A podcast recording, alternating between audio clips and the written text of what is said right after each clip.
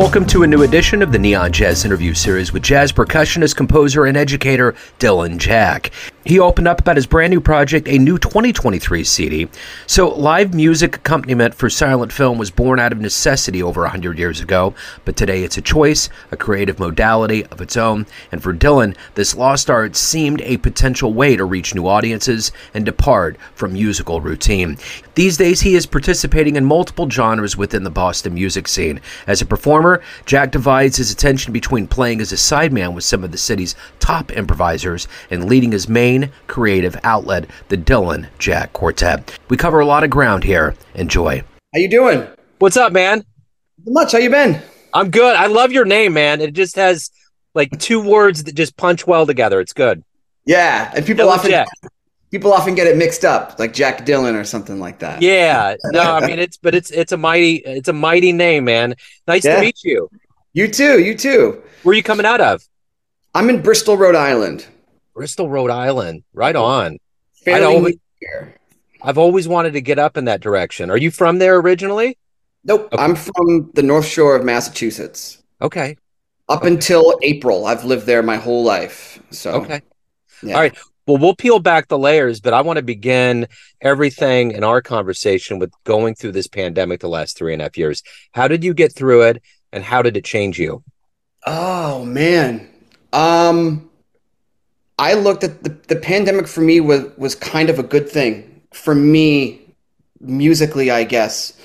Um it changed me as uh, I became a lot more uh, focused and savvy with technology. I was able to do and collaborate with people who I otherwise normally wouldn't have collaborated with. I was able to focus more on writing music.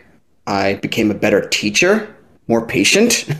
Um, I, you know, got together and released an album with the three other people who were on uh, my newest release, who were part of my quartet. And so um, I became a lot more focused through the whole process, through dealing with um, a lot of the world at the time, too, which was still stressful. Um, uh, dealt with death, non COVID related, which was pretty tough but um, really came out the other side a more focused, better person. And I don't mean to put a positive. Sw- I guess I guess I do mean to put a positive swing on it, but in the in the end, it ended up being a good a good experience to have that time to really uh, become a better person and musician, I suppose. Yeah, I think that was the whole idea of what we went through was that there was a lot of levels of this that you we had to realize there was a monopoly. There was nothing else to do. And what do you do? Do you take advantage of this or do we wallow in something that everybody on the planet has to deal with, you know? Yeah. So, it's Yeah. And I, I, I, I hate to say, I even look back on it and say, I wish, I wish I had more of that time. And there are t- I time, times I look, I look back on it and I'm scared about the things that happened, but I, and I look back and it, it was just, I can't believe how quickly it went by yeah. at the same time. And it's just like, whoa, like that whole experience, people bring it up, but it's like, wow, that was like three years ago. Or, you know, it's going, coming up on almost four years of it. And, and it was just, I'm amazed at how quickly it went by, but how much happened at that same time with what I was doing. Um, and Yeah, and and it's weird too because there was this almost weird melting clock scenario all the time, just kind of blended into one thing. It's hard to Yeah. decipher between. But I honestly, as a music journalist following this, I really thought that more musicians, more higher like people that are like superstars, I just figured they would just stop. Like, like say Justin Bieber would finally be like, you know what? I've slowed down. I got enough money. I want to live my life on a yacht. I'm out. And I thought more of that would run rampant. But I think everybody realized, ironically, with how connected technologically we were, the absence of humans and community was a big deal. And we all want that, you know, no matter who you are, no matter how big or small or in between, we all needed that connection, that human synergy. yeah, yeah, yeah. I don't think anything, I felt, I didn't feel anything slowed down really, except for gigs. Yeah. Like I feel like music was being pumped out, maybe even more so. And I, I felt like uh, like I released an album right at the beginning of the right at the beginning of this whole like in March of 2020. Canceled all the shows, but like it got more press than any than my first record. It was like it was getting reviewed left and right. It's like it's like whoa, but there was no live element to it, which sucked. But at the same time, it was actually being heard. Yeah. And so yeah, and gigs and like musicians kept playing, and I was like, we all thought like, who's gonna actually leave the scene? Yeah. Are we gonna lose this person and this person? They're no longer gonna play anymore.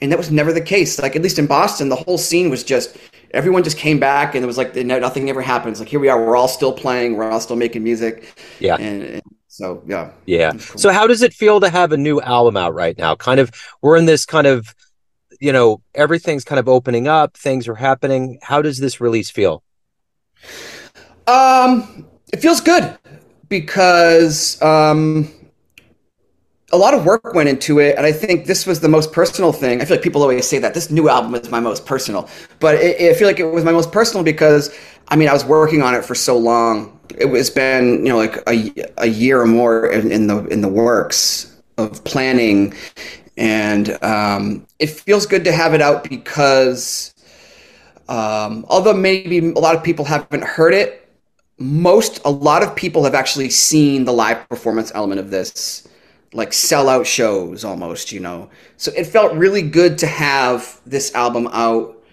and see pretty much capacity crowds back in these post-pandemic era and the best part was i didn't know a damn soul in most of those rooms yeah. You know, so just these people I've never met coming together, you know, I guess we'll say post pandemic life. And it felt great to just have people there listening to what we did. Although it's it's improvised, it's you know it, it's still the whole mood and, and, vibe was there of what we did. So it feels great uh, to have to have everybody coming out and listening and and almost like it never happened. Yeah, like, for sure. So. So let me ask you this. How did this journey into the music begin for you? How did you fall in love with playing music and how did it all lead to right now? Oh, great question. So music has always kind of been in the house growing up. My family's not necessarily the most musical. My dad played some guitar growing up, a couple gigs. But um we had drums in the house. And one day it was just like, hey, you want drums? Sure. It wasn't like me or my brother, like, can we have drums? Can we have drums? It's like, well, we'll wait and see. It was just a question of, do you want drums? Yeah, here, there they were. And so for me, it was MTV that was the biggest influence in my life. Uh, I grew up, I was born in 85, so I grew up in the 90s, like the prime day of MTV, the grunge movement, you know, all that stuff. And so being able to see drums being played um, and listening to music that I was really, you know, getting uh, involved with and really, really like to listen to. That really got me into the coming home from school and just playing along with records and music videos. So I'd record music videos and then I'd try to play along with the music videos. If I didn't have the CD at the time, that was my only access to that music. So I would just play and play and play. Um, and then at a fairly young age, I would have friends over and we just played some of the the worst, probably the worst sounding music you've ever heard. But at the same time, it felt and sounded so good to us.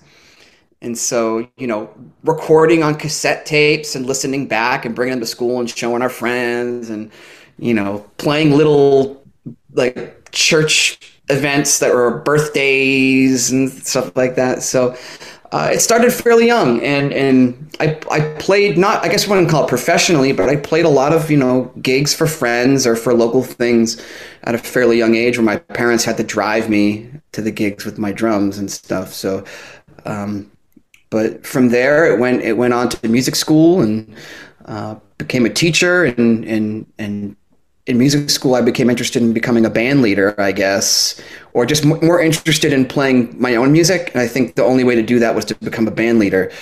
And so I would write music and, and just off of the things I was learning or hearing and just like with shaky hands would hand it to my, my bandmates. Like, what do you guys think of this? And they're just like, oh, this is great. It's like, oh, thank God I can be a band leader because people like my music or at least they, they, they, they say that they do.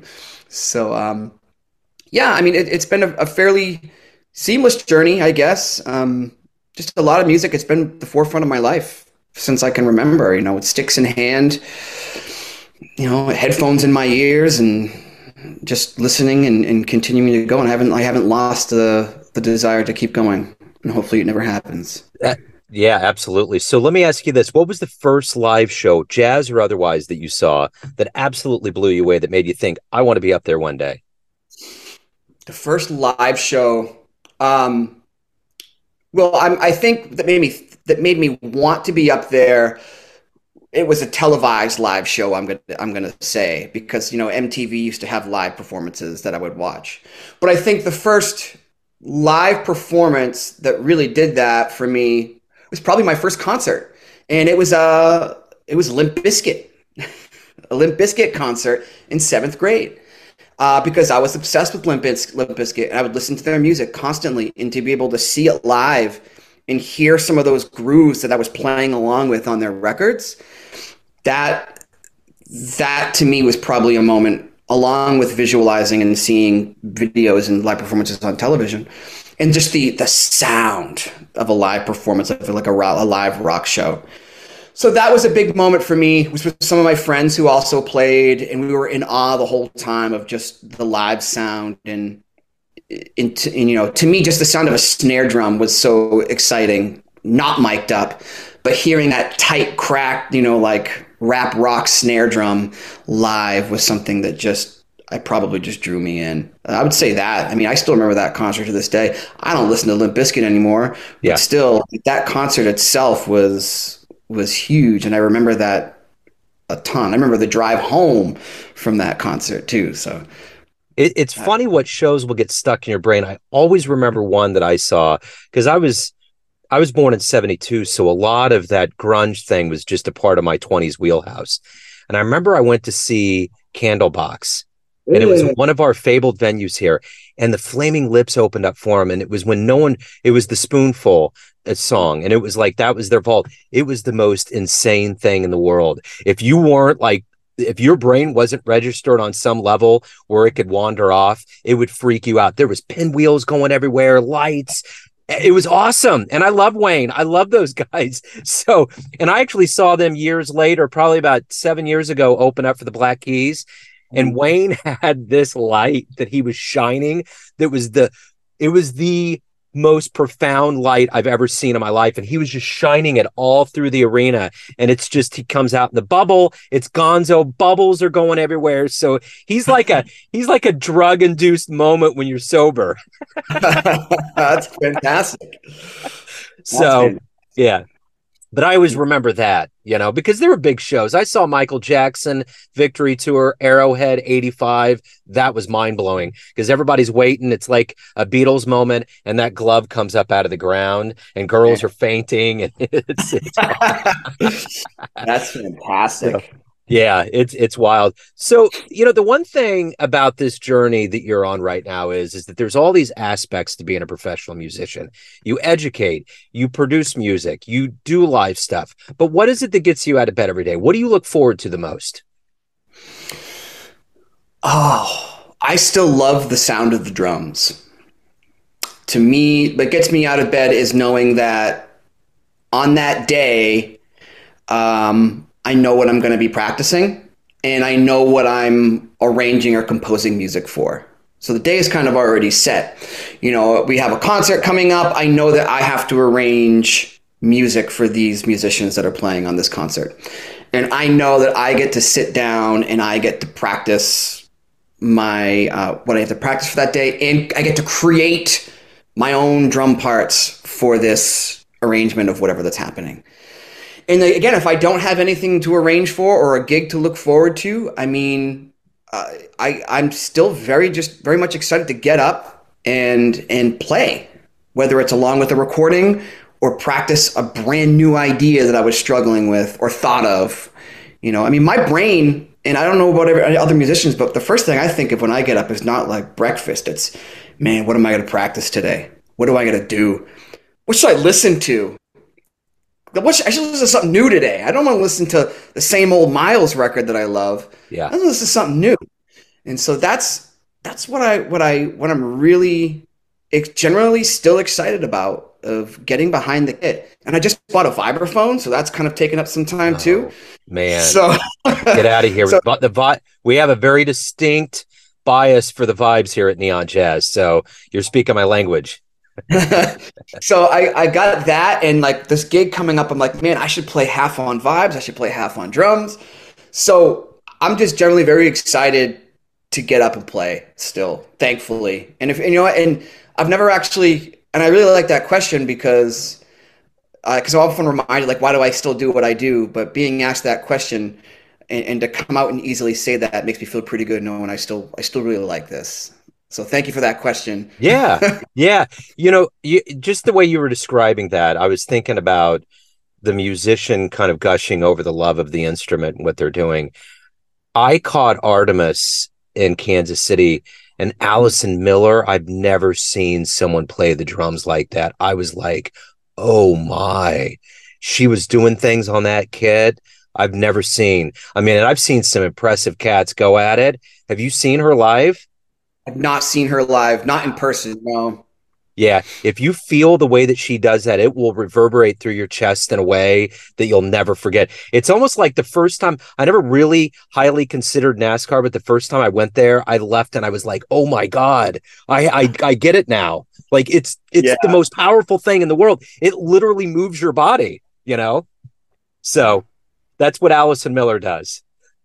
I've not. She did her. She actually did uh, a vibraphone player friend of mine just told me she did like a secret show at Brown University in Rhode Island, right down the street. Yeah, I had no clue. It was like for Brown students or something, and so I I I missed it. But yeah, I I would love to see Allison Miller live. I, there were a couple opportunities in Boston where she was there, but I was pro- I was teaching on one of them, or uh, something was going on, but I have not seen her perform live. Yeah, no. yeah, it's it's definitely worth it. So, let me ask you this: um, mm-hmm. you know, you kind of mentioned it a little bit. The one thing that I noticed when I did a lot of interviews was that there was a lot of cats leaving big cities. Mm-hmm. And it seems like today that the strength of jazz, the community is stronger than ever.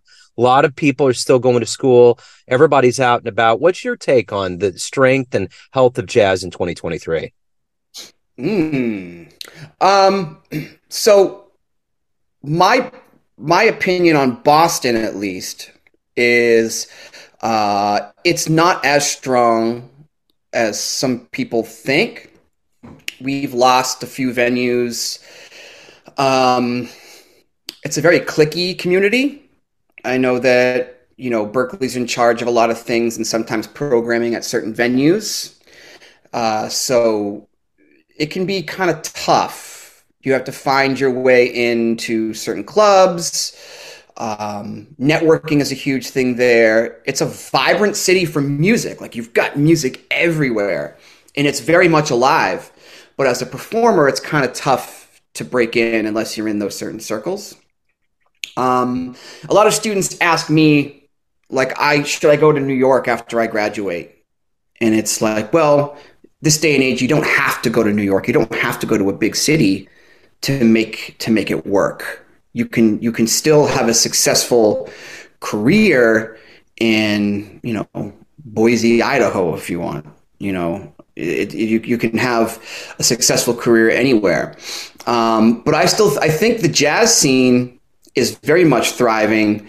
Uh, because it's also starting to transcend more so different genres. So jazz itself is kind of I always tell students jazz is kind of really not even a thing anymore. It's just it's kind of lost that that term and it's blended into hip hop. It's blended into you know more of the funk R and B type of stuff. And so I think let's just say you know instead of calling it jazz, just the overall feel and mood of jazz that's kind of evolved. I think it's more you know more widespread and it's more uh, prominent than ever. I think.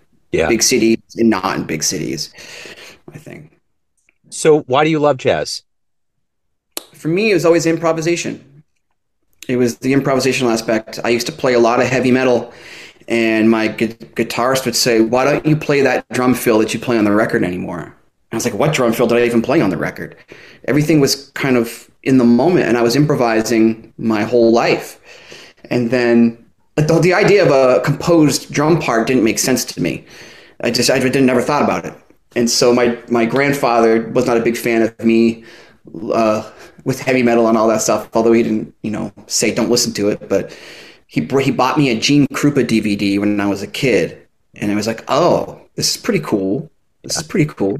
And so my introduction to jazz and like knowing that I could play it and what I really liked was the Mahavishnu Orchestra and the swing big band drummers who were like movie stars on stage, Gene Krupa, and then I heard Jo Jones, and then I heard Chick Webb, uh, you know, Buddy Rich, and all those people, and I realized that like, wow, this is really super cool and kind of related to the stuff I was playing in a way, really fast, energetic music. So improvisation and, and knowing that there was a lot of relationship between that kind of music and, and the big band drummers and like the heavy music of Mahavishnu Orchestra and the 70s and things. That was really interesting to me. That was kind of my transition in. So if you could get into a time machine, we get off the phone and a time machine pulls up and you could go see any jazz show ever, where are you going? I would go to probably those Ornette Coleman concerts at the five spot. Yeah. To hear where people would lose their minds over the new free jazz stuff. You know, that or like uh, the Albert Ayler stuff, but I think I would go to the five spot and check out Ornette Coleman and his band yeah. while that while the, the, you know the the avant garde scene was just starting to come into play because that's kind of where I'm at now as far as a listener. I love that stuff. I really, really, really like that stuff. So if anyone wants to pick up the new album, they want to see live shows, anything about your world, where's the best place to go? Best place to go is my website, Dylan Jack com or just the Dylan Jack Facebook page where it's uh, I believe it's Dylan facebook.com slash Dylan Jack Quartet. Um, that's the one that's mostly updated and talked about. Um, the music is available on Bandcamp. Of course, you know, uh, dylanjack.bandcamp.com. And then, um, yeah, that's pretty much where it's at. Right now, we don't have much going on. We just finished a big run of Nosferatu shows and then we have one sort of like weird holiday concert coming up on the 16th of December where we're just kind of arranging different holiday tunes. We're trying to stay away from like, you know, Frosty the Snowman and things like that. We're doing more Archie Shepp tune and James Brown tune, but all holiday based stuff to kind of give a different thing. We're combining it with, you know, art and painting so improvised music and improvised art. That's going to be kind of our thing for that night. And that's it until the next kind of project comes along, you know, a new idea. Yeah. So this is kind of a seasonal based group where we we hit it hard when we have a new record or a new project. And then we kind of have about a few months where we're not doing much, and then we hit it hard again for a few months. And so, um, low key hang for us. Yep. Getting ready for the holidays. This has been a joy, man. Thank you, sir, for your time today. Best of luck with everything. Thank you. Thanks for listening and tuning in to another Neon Jazz interview, where we give you a bit of insight into the finest players and minds in Boston, Kansas City, and spots all over the world, giving fans all that jazz. Thanks to Dylan for his time, energy, and cool. If you want to hear more Neon Jazz interviews, you can find us on Spotify and Apple Podcasts. Subscribe to us at YouTube, and for everything Neon Jazz, go to the neonjazz.blogspot.com. Until next time, enjoy the jazz, my friends.